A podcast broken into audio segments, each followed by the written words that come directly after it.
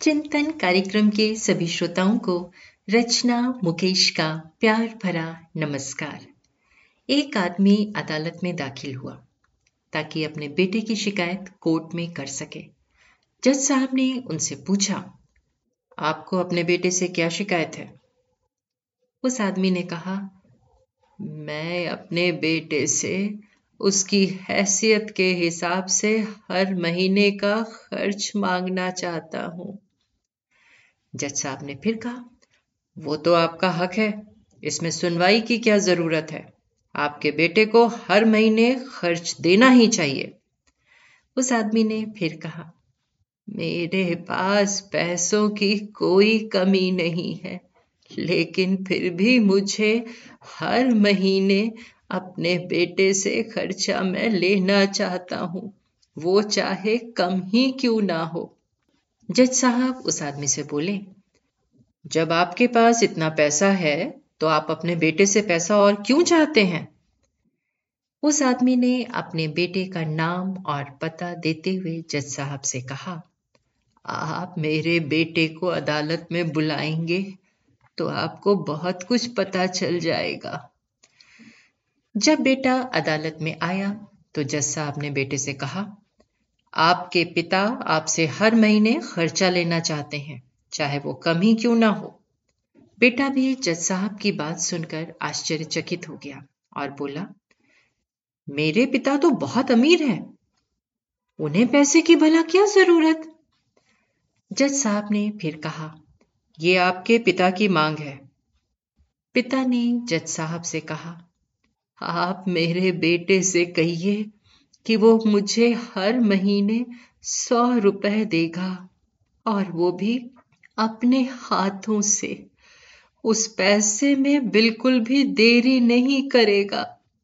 फिर जज साहब ने उस आदमी के बेटे से कहा, तुम हर महीने सौ रुपए बिना देरी करे अपने पिता के हाथों में दोगे। ये आपको अदालत हुक्म देती है। मुकदमा समाप्त होने के बाद जज साहब ने उस आदमी को अपने पास बुलाया और उससे पूछा, अगर आप बुरा ना माने तो मैं आपसे एक बात पूछूँगा। आपने बेटे के खिलाफ यह केस क्यों किया? आप तो बहुत अमीर आदमी हो और ये इतनी छोटी सी कीमत? उस आदमी ने लगभग रोते हुए कहा, जज साहेब मैं अपने बेटे का चेहरा देखने के लिए तरस गया था। वो अपने कामों में इतना व्यस्त रहता है, एक जमाना गुजर गया। उससे मिला नहीं और ना ही बात हुई, ना आमने सामने और ना फ़ोन पर। मुझे अपने बेटे से बहुत प्यार है। इसलिए मैंने उस पर ये केस किया ताकि हर महीने मैं उससे मिल सकूँ और मैं उसको देखकर खुश हो लिया करूँ।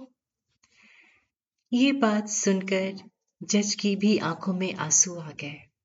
जज साहब ने उस आदमी से फिर कहा, अगर आप पहले बताते तो मैं उसको नजरअंदाज करने और आपका ख्याल ना रखने के जुर्म में सजा करा देता। उस आदमी ने जज साहब की तरफ़ मुस्कुराते हुए देखा और कहा, अगर आप सजा कराते तो मेरे लिए दुख की बात होती, क्योंकि सच में मैं उससे बहुत प्यार करता हूँ। और मैं हर किस नहीं चाहूँगा कि मेरी वजह से मेरे बेटे को कोई सजा मिले या उसे कोई तकलीफ़ हो।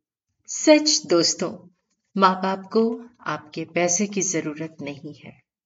उनको आपके समय की ज़रूरत है, आपके साथ की ज़रूरत है। वक्त रहते उनसे रोज बातें कर लिया करिए, आपका कुछ नहीं जाएगा।